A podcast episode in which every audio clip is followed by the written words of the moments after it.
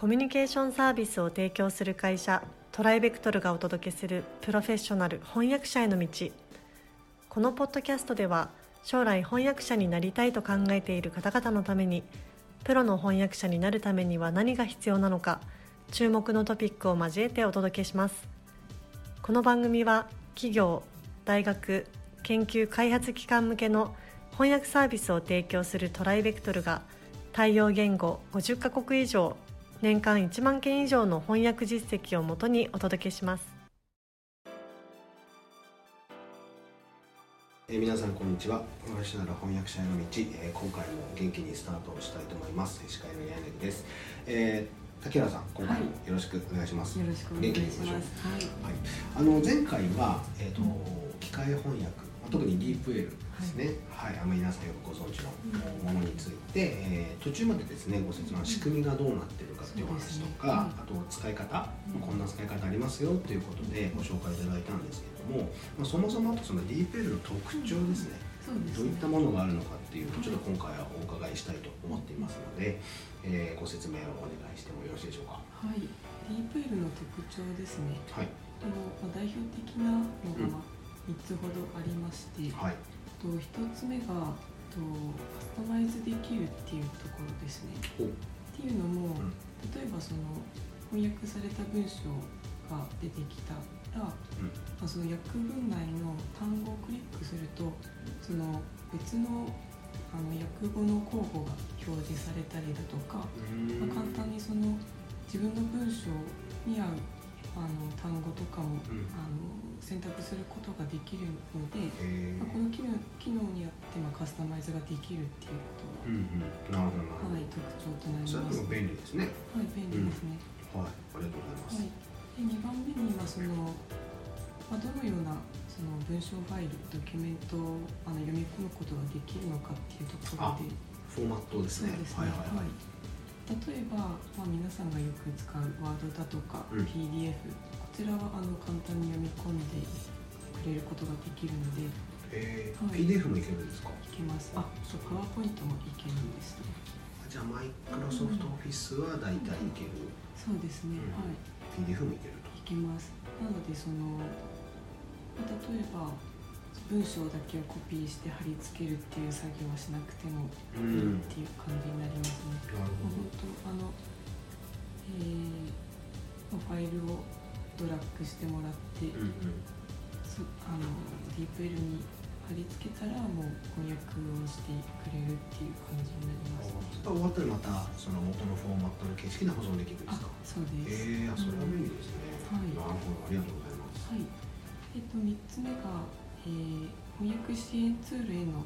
えー、組み込みができるっていうところですね。と前回話したメムソースもそうなんですけどと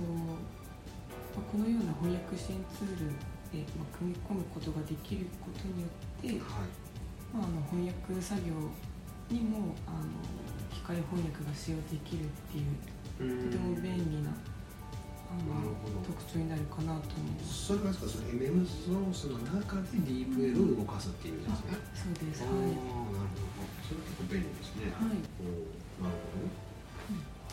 もうその辺あたりが結構特徴的な機能というか、うん、あありがとうございます。まああのえっとまあ、皆さん。多分無料のね、あのプランプランというか無料版を使ってるかなと思うんですけど、ディーペルって有料版もあるじゃないですか。そうなんですよ。で、何が違うのっていうのは、あのまあ多分できることできないこと当然あると思うんで、あのその特徴のまあ続きになっちゃうんですけど、なんかこう無料版と有料版の違いとかっていうのは何かありますかね、そうですね、はい、あのまあ大きく2つほどあるんですけど、はい、まずはそのセキュリティの面での違いがあります。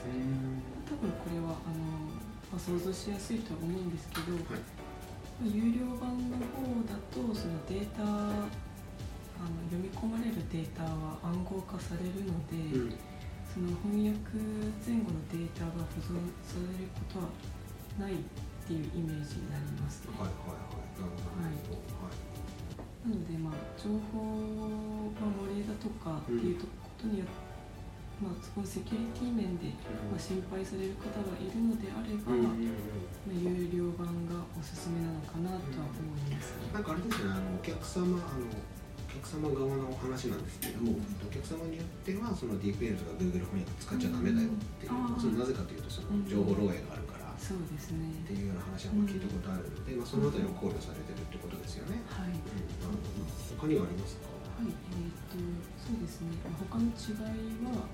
えーと、無料版と有料版でその翻訳できる文字数があの結構違うんですね。はい。とまあ、例えば